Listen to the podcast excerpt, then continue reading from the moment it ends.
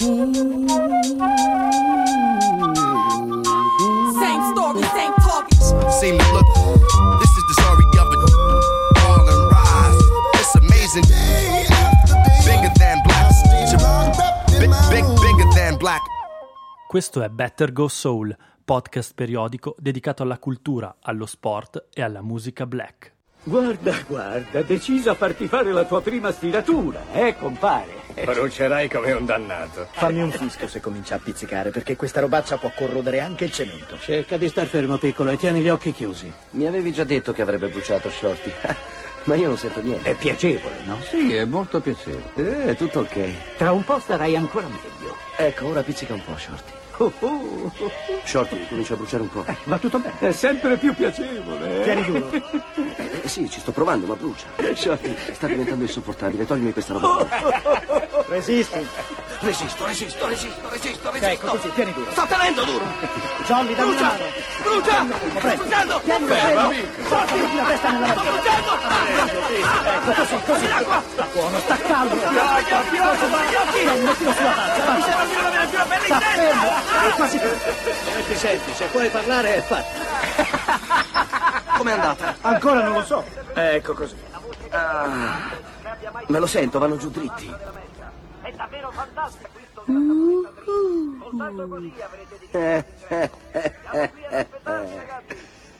Sembra un bianco, che ne dite? E che bianco, un Già. bianco bello.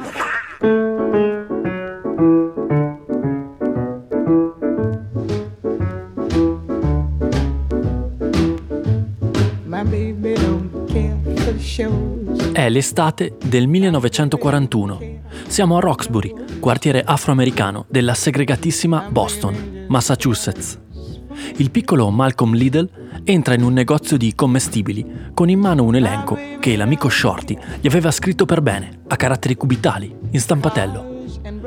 Malcolm compra un barattolo di liscivia marca Diavolo Rosso, due uova e due patate bianche di grandezza media. Poi chiede al droghiere del negozio vicino a casa di dargli un grande barattolo di vasellina, un pezzo di sapone, un pettine fitto fitto e uno con i denti molto radi. Aggiunge un tubo di gomma con una testa di metallo per doccia, un grembiule e un paio di guanti, sempre in gomma. Il droghiere si insospettisce. Per caso vuoi farti la prima stiratura? Malcolm gonfia il petto, inspessisce la voce e grida orgoglioso: Proprio così, signore. Torna di corsa da Shorty e dà il via al processo che lo avrebbe portato ad avere i capelli perfettamente lisci, come quelli dei bianchi, che lo schifavano con tutti quei ricci in testa. Shorty sbuccia le patate, le taglia a fine fine in un vaso di vetro per conservare la frutta. Poi comincia a mescolare con un cucchiaio di legno, mentre aggiunge lentamente mezzo barattolo di liscivia. Ne esce un miscuglio denso, bollente e gelatinoso, al quale vengono pure aggiunte due uova. Shorty avverte il piccolo Malcolm. Quando te lo appoggerò sui capelli dovrai stare molto fermo. Sentirai bruciare parecchio, ma più riuscirai a sopportarlo, più lisci diventeranno i tuoi capelli. La melassa inizia a colare sulla cute del piccolo Lidl, mentre Shorty inizia a tirarla con il pettine su tutta la superficie disponibile. Malcolm grida di dolore, stringe i denti e si aggrappa con tale violenza ai due lati del tavolo della cucina da dare l'impressione di volerli far coincidere. Quando Shorty gli passa il pettine tra i capelli, è come se gli strappasse la pelle pezzo per pezzo. Suda, trema ed inizia a lacrimare. Basta, Shorty, ti prego. Penso che per questa volta siano abbastanza lisci così. Malcolm in quel momento non lo sapeva. Anzi, l'avrebbe realizzato lucidamente solo qualche anno dopo. Ma quello fu il primo grande passo verso l'autodegradazione. Sopportò tutto quel dolore per fare come facevano tutti all'epoca, far diventare lisci quei capelli crespi e ricci, così selvaggi e naturali da essere considerati sbagliati. Entrò così, senza pensarci, e ritenendolo la cosa più giusta da fare, a far parte della moltitudine di uomini e donne afroamericane spinte con ogni mezzo a credere che i neri fossero esseri inferiori, fino al punto da distorcere i loro corpi nel tentativo di sembrare graziosi secondo i criteri di giudizio dei bianchi. Sì, Malcolm Little, in quel momento, era appena sedicenne e non si era ancora reso conto della violenza psicologica che il suo popolo si autoinfliggeva con quel gesto. E no, in quel momento, Malcolm Liddell non sapeva che stava per diventare Malcolm X.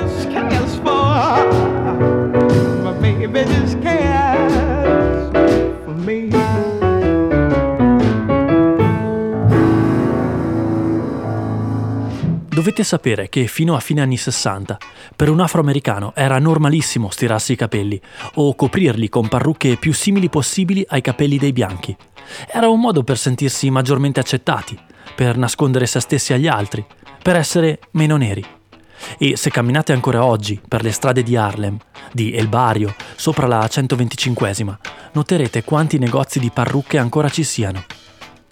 Fa parte della tradizione. Pensate che i capelli lisci negli Stati Uniti vengono chiamati the good hair, letteralmente i capelli giusti, quelli lisci, morbidi, setosi, da bianco, da donne bianche in altre parole. Per molto tempo, nelle comunità afroamericane, questo è stato uno standard di bellezza che si cercava di raggiungere con pesanti permanenti chimiche e o con parrucche cucite sui capelli intrecciati. Solo a fine anni 60, infatti, grazie al movimento Black Feminism, le ragazze e poi anche i ragazzi afroamericani iniziarono a ribellarsi a questi canoni estetici e a diffondere finalmente il Natural Hair Movement, via le capigliature afro, ai cornrows, le treccine, ai dreadlocks. E tutto ciò che oggi rende così iconica e necessaria la manifestazione del sé, la libertà di essere se stessi, che gli afroamericani esprimono con orgoglio anche attraverso la propria capigliatura. Scorrete le discografie di Beyoncé, Solange, Jill Scott Heron o ancora dei Parliament Funkadelic o di Rhapsody, Alicia Keys, Kendrick Lamar. Leggete tra le righe del dress code NBA quando Allen Iverson e la Trill Sprewell, per citarne due, portavano la strada in campo con i loro cornrows, le treccine in testa. Osservate con attenzione i discorsi della Black Panther Angela Davis o i monologhi di Pam Grier nei film Black Exploitation. Quei capelli non sono mai stati solo una questione di stile, ma di libertà, espressione e politica. È per questo che i barbershop, quelli che noi chiamiamo barbieri o parrucchieri, sono così importanti nella cultura afroamericana. L'ora trascorsa lì dentro a dare sfoggio di sé, ad esprimere la propria personalità attraverso quei capelli così modellabili ed intrecciabili, è ogni volta una piccola rivoluzione di stile ed espressività, mentre le conversazioni, the barbershop conversations, appunto, vagano dalle storie di quartiere a quelle più sportive, da chi abbia fatto per la prima volta il moonwalk in tv, a chi abbia segnato più punti in carriera tra Magic e Bird, a chi abbia davvero rivoluzionato il gioco del basket, così come noi lo conosciamo oggi, e a chi, tra i due uomini volanti più iconici di tutti i tempi, abbia per davvero cambiato non solo il gioco, ma anche lo stile, a chi infine sia il più forte di tutti i tempi, il Jumpman dalla testa rasata Michael Jordan o il dottore dal bulbo afro più famoso di tutti i tempi, Dr. J. Julius Irving.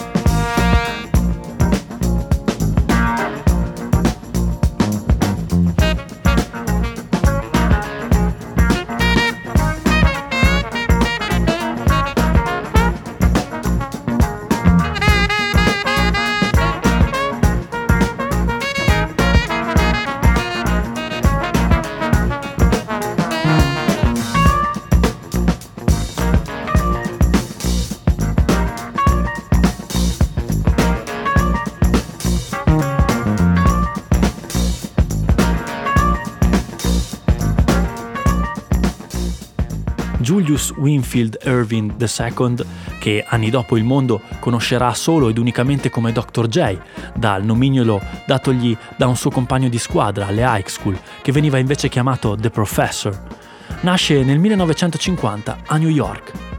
Il mondo ancora non lo sa, ma da quel 22 febbraio qualcosa si mette in moto e il gioco della pallacanestro ed il mondo dello sport in generale stanno per cambiare per sempre. È arrivato uno che vola, schiaccia saltando dalla linea dei tiri liberi, sfoggia il suo capello afro in segno di libertà, tiene la palla come un'arancia, grazie a delle falangi evidentemente sproporzionate. Qualcuno dice addirittura che ne abbia una in più. E poi ha un sorriso contagioso. È arrivata la rivoluzione. E questa volta, contrariamente a quello che cantava qualche anno prima il poeta di Harlem Gil Scott Heron in Revolution Will Not Be Televised, sono tutti sintonizzati davanti ai primi TV Color.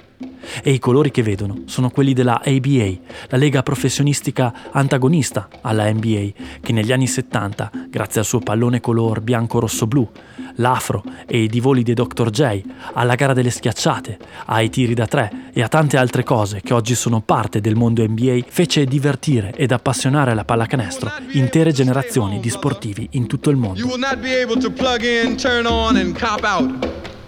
You will not be able to lose yourself on Skag and skip out for beer during commercials because the revolution will not be televised. The revolution will not be televised. The revolution will not be brought to you by Xerox in four parts without commercial interruptions. The revolution will not show you pictures of Nixon blowing a bugle and leading a charge by John Mitchell, General Abrams, and Mendel Rivers to eat hog maws confiscated from a Harlem sanctuary. The revolution will not be televised. Ma prima di diventare dottore, Julius Irving era soprattutto un ragazzo che amava giocare nei campetti della sua città, quella New York City dove ancora oggi le barbershop conversation lo ricordano volare sopra ad ogni avversario al Rucker Park di Harlem, dove tornerà anni più tardi da affermato professionista, facendo fermare l'intero quartiere pur di vederlo giocare. C'era chi si assiepava sulle reti di recinzione cercando di salire sempre più in alto, chi si arrampicava sugli alberi del parchetto attorno al campo, il ritorno di Dr. J al park era sempre il ritorno del Messia e le immagini che si trovano oggi su YouTube ci ricordano il perché. E sembra che proprio al Racker Julius ricevette, un po' come tutti, il suo primo soprannome, The Claw, l'artiglio, per come inchiodava schiacciate con quelle lunghissime braccia che protendeva sopra ogni avversario, diventando virtualmente instoppabile. Il suo era uno stile unico ed inimitabile, in campo aperto faceva ciondolare quelle braccia lunghissime, dispiegandole come ali quando saltava. Restava in aria un'eternità, quasi fluttuando, galleggiando, con quell'afro verso il cielo e la palla in un punto imprecisato dell'atmosfera che riappariva puntualmente sul fondo della retina, quando inchiodava le schiacciate per cui ancora oggi è ricordato a tutte le latitudini. E tutto questo ben prima di arrivare in NBA, fin dai tempi dei campetti, fin dagli anni del college a University of Massachusetts, dove in due anni terrà una media pazzesca di 26 punti e 20 rimbalzi a partita. Dopo due anni al college, nel 1971 Julius firma per i Virginia Squires in ABA, lega professionistica al pari della NBA, ma che in quegli anni è nettamente più cool rispetto ad una NBA orfana di Bill Russell e della dinastia dei Celtics, e molto più ingessata, verrebbe da dire, rispetto alla frizzante e creativa ABA, che propone un basket più spettacolare e più vicino a quello di strada dominato da guardie e playmaker e con poca presenza di schemi ad ingabbiare il gioco. E poi ci sono le cheerleader, il pallone a spicchi colorato, il tiro da tre e stipendi tendenzialmente più alti della media. È il contesto ideale per scatenare la fantasia di Julius. E infatti parte subito in quarta, con una stagione clamorosa, da 27 di media, che però non gli vale il premio di Rookie of the Year, che va invece ad un'altra futura star NBA, Artis Gilmore. Intanto però Dr. J entra nelle case degli americani. La capigliatura afro, che lascia crescere nell'estate del 69, diventa iconica e la comunità afroamericana, ma anche quella bianca a dirla tutta, impazzisce per le sue schiacciate, elevate a vera forma d'arte nel 76, quando, durante l'All-Star Game, la Lega decide di proporre per la prima volta questo format spettacolare, che Julius deciderà di stravincere, saltando per primo in mondovisione dalla linea dei tiri liberi e chiudendo ogni discussione su chi dovesse vincere quella sera tra lui, George Irving, Artis Gilmore e David Thompson, il gota della schiacciata negli anni 70.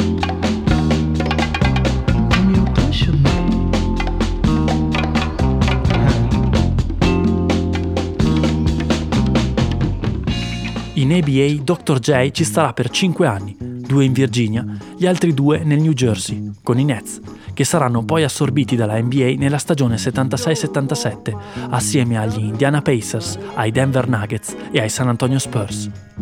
Saranno 5 anni totalmente folli, irripetibili e, purtroppo per noi, anche irreperibili, dato che praticamente nulla di ciò che Julius e compagni fecero su un campo da basket venne tramandato ai posteri su nastro. Un vero peccato, perché è proprio in quegli anni e in quelle partite pazzesche che nacque la leggenda. Si dice addirittura che il termine posterizzare, ovvero schiacciare con forza in faccia all'avversario, sia nato proprio dalle sue giocate, che avvenivano ad un altro livello, ad un'altra altezza, laddove gli avversari riuscivano appena ad arrivare, per poi ricadere quasi subito, mentre il Doctor, beh, lui ci restava per lunghi secondi lassù, che parevano non finire mai. Non a caso anni dopo, Michael Jordan, uno che veniva chiamato His Airness per il suo hang time, il tempo in volo, disse che senza Dr. J, nonostante il suo idolo fosse sempre stato l'avversario, David Thompson, non ci sarebbe mai stato nessun Michael Jordan. E nella gara delle schiacciate dell'85 omaggerà proprio Julius con un altro volo dalla linea dei liberi durante un'altra Slam Dunk Contest leggendaria. Good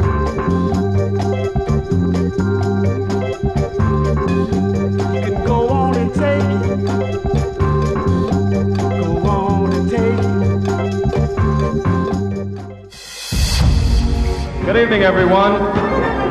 This huge record breaking crowd about to bear witness to one of the most spectacular events in professional basketball, the Slam Dunk Contest. I think the thing about it that I, I always loved was, you know, there was there was uncertainty. You didn't, you didn't know who was going to win. I mean, you got David Thompson, Artis Gilmore, Larry Keenan, George Gervin, and myself. And, uh, you know, we were all you pretty good at throwing the ball down. But now it was Dr. J's turn. And now the doctor goes to work. Unbelievable.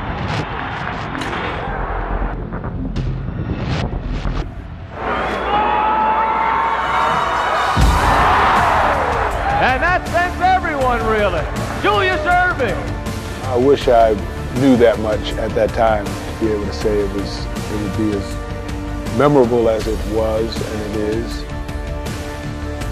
I didn't know it would be something that would be picked up by the NBA and carried forward and taken to, to new heights of popularity and challenge.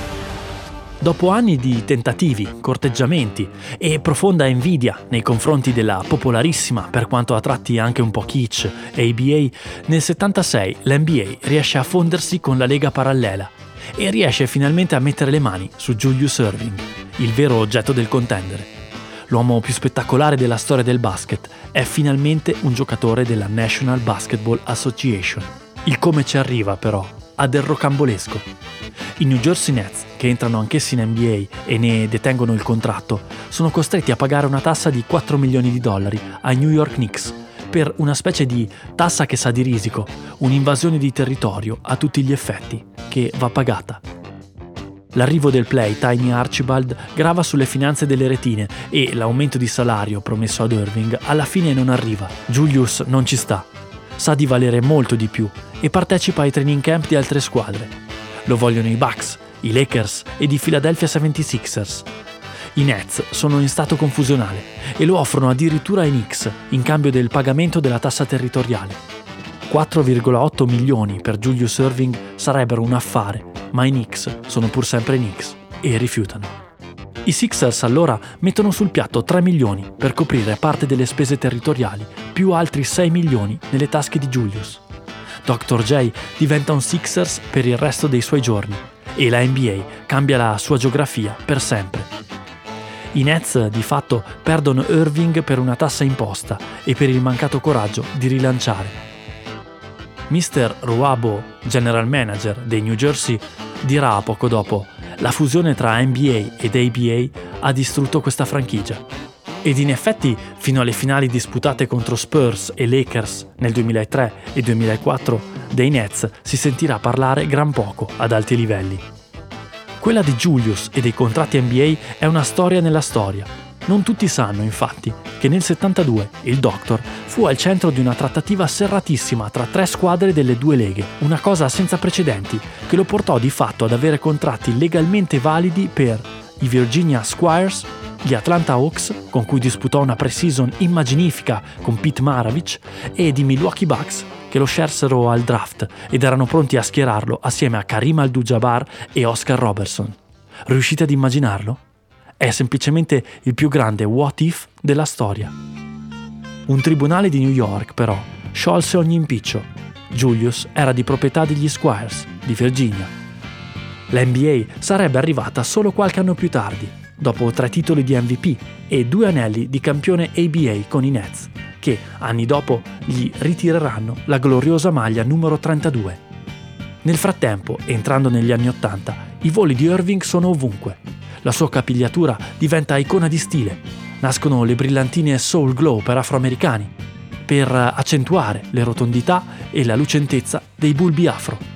Bootsy Collins, il bassista dei Parliament di George Clinton, il supergruppo funk che guida la rivoluzione sociale e musicale al grido di One Nation Under a Groove, ed anche una leggenda del jazz come Herbie Hancock, sfoggiano i loro afro con grande orgoglio, contaminando la cultura e l'estetica mainstream che il programma televisivo Soul Train renderà sempre più accessibile e a tratti anche un po' patinata, anche grazie alle comparsate dei Temptations, dei Jackson 5 e di tutta l'ondata disco music che seguì di lì a poco. La rivoluzione del Doctor era un fatto di cultura e stile, non solo di pallacanestro. Nel frattempo Converse lo vuole come nuovo endorser delle sue sneaker ed il suo volto inizia ad apparire in decine di commercial e in cameo cinematografici. È letteralmente The Man, dall'underground della ABA al mainstream della NBA. È la star più cool d'America. Uh, uh,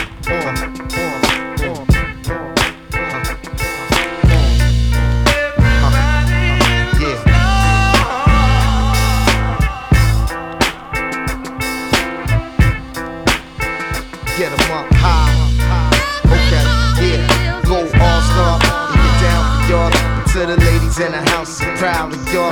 You got the roots cool with the sound, of course.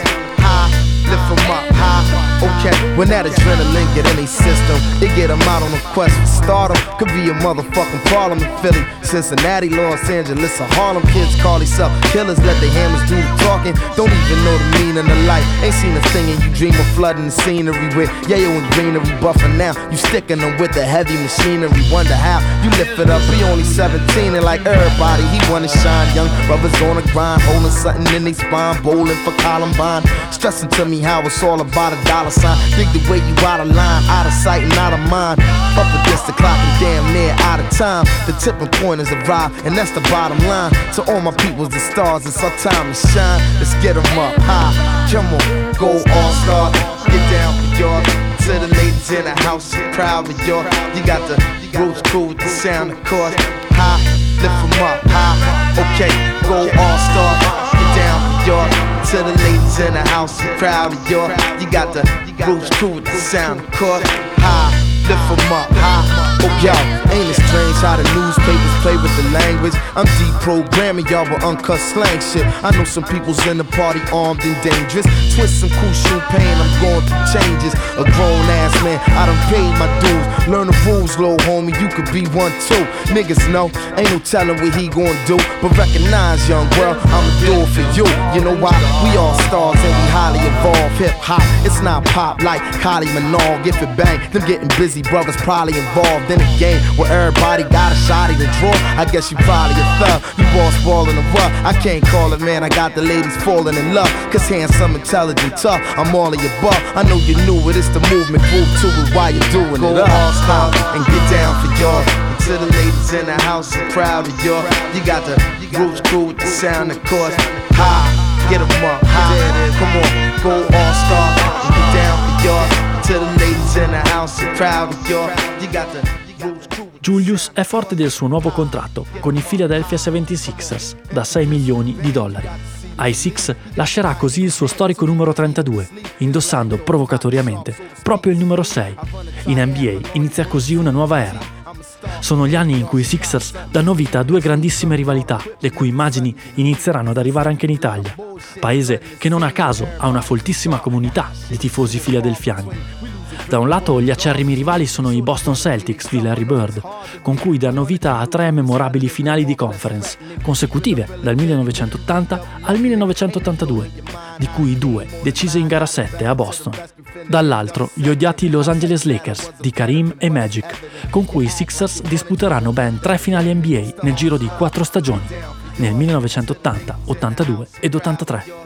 Sono anni pazzeschi in cui la NBA diventa di fatto il fenomeno globale che è oggi, preparando la strada a Michael Jordan, Kobe Bryant, Allen Iverson, LeBron James. Sono tantissime le istantanee di Julius che lo ritraggono in volo nei playoffs di quegli anni, intento a planare sopra ogni avversario. La più incredibile, per quanto mi riguarda, è e rimarrà per sempre la windmill dunk in testa a Michael Cooper. Schiacciata pazzesca, che Julius lanciato in contropiede da sinistra dopo palla rubata in seguito ad un tocco del compagno, Mo Chicks, compie effettuando un terzo tempo potentissimo, appena dentro la linea del tiro da tre.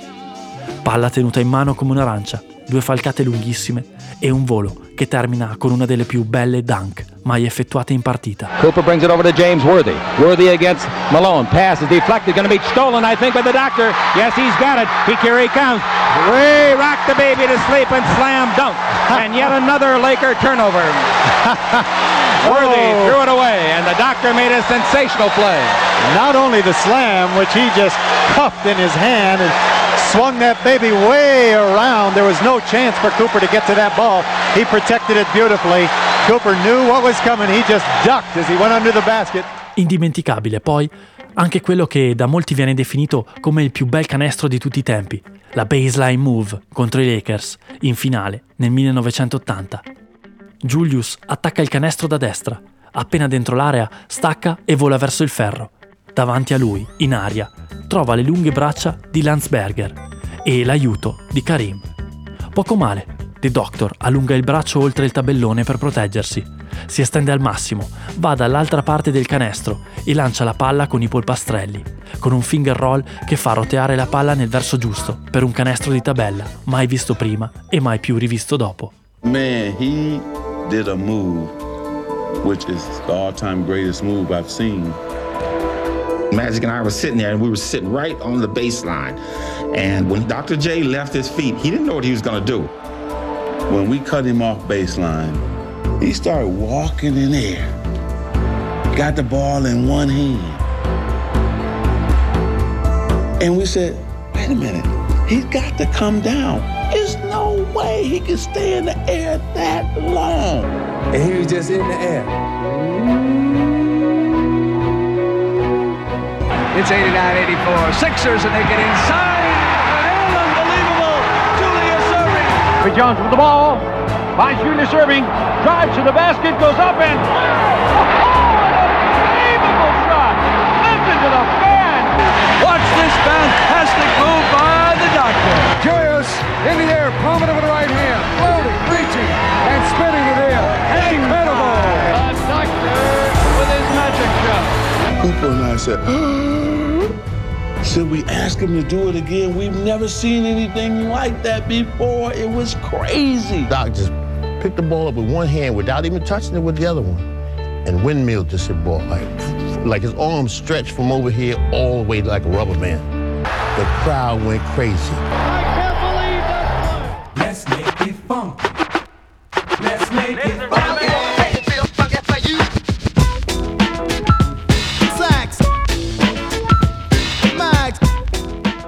Sono anni di magie continue, instant classics, che entrano nella storia del gioco, movenze che partono dai parquet e finiscono per diventare oggetto di culto.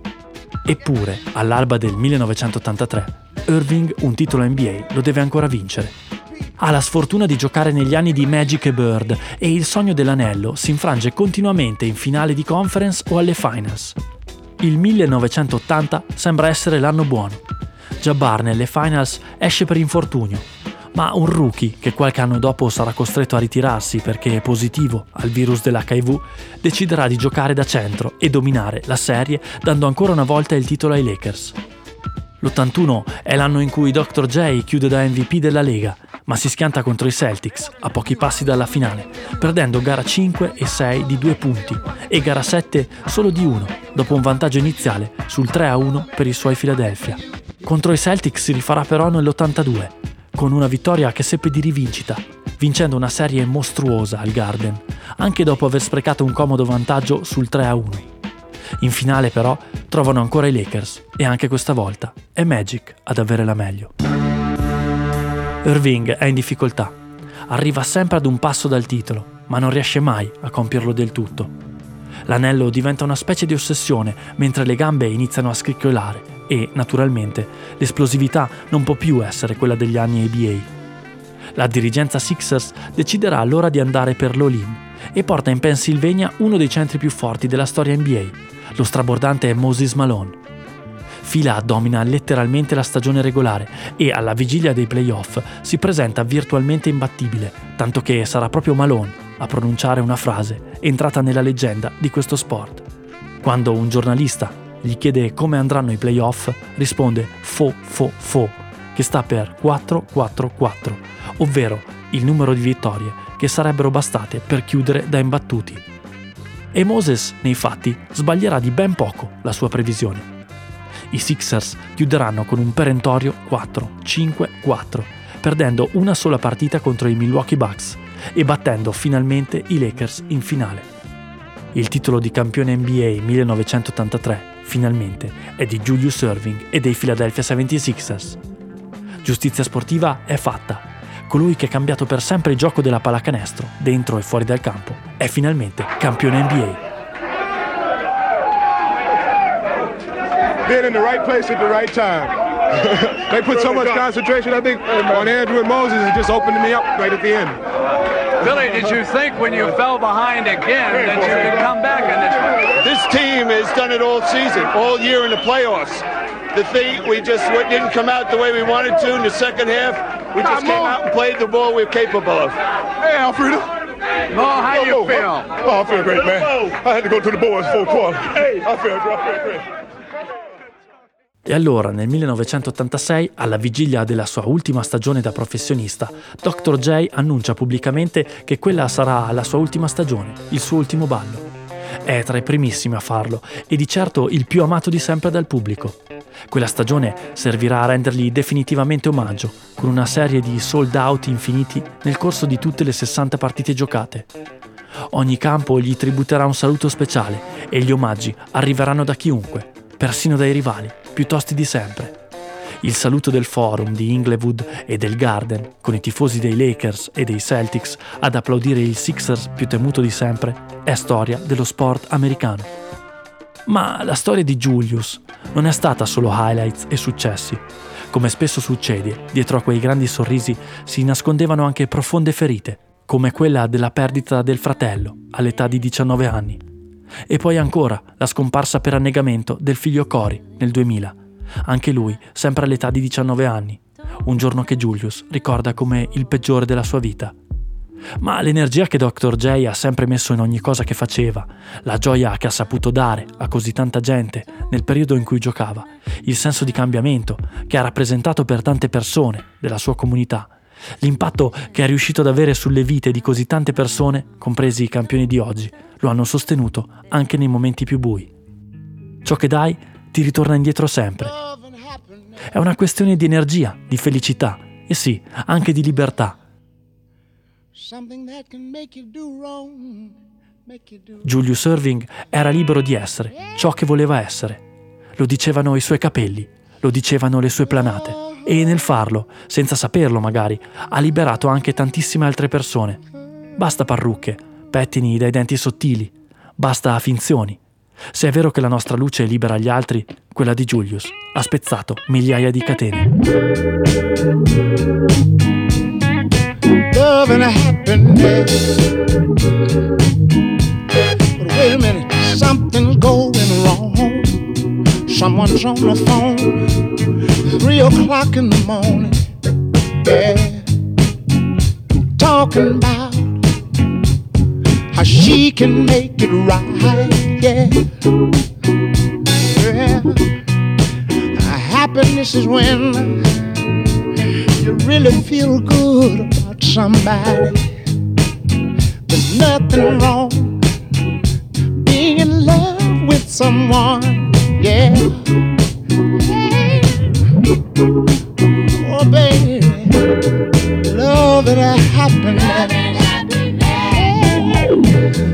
Oh, happiness.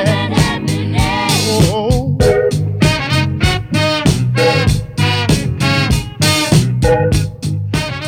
Avete ascoltato la storia del dottore di Philadelphia, Dr. J, Julius Irving. E questa è Better Go Soul. Se questa storia ti è piaciuta, dillo a qualcuno. Metti un like sulla pagina Instagram Better Go Soul. Gli altri episodi della serie li trovi su Spotify e su Apple Podcast. Ci risentiamo qui per altre storie di cultura afroamericana. be good to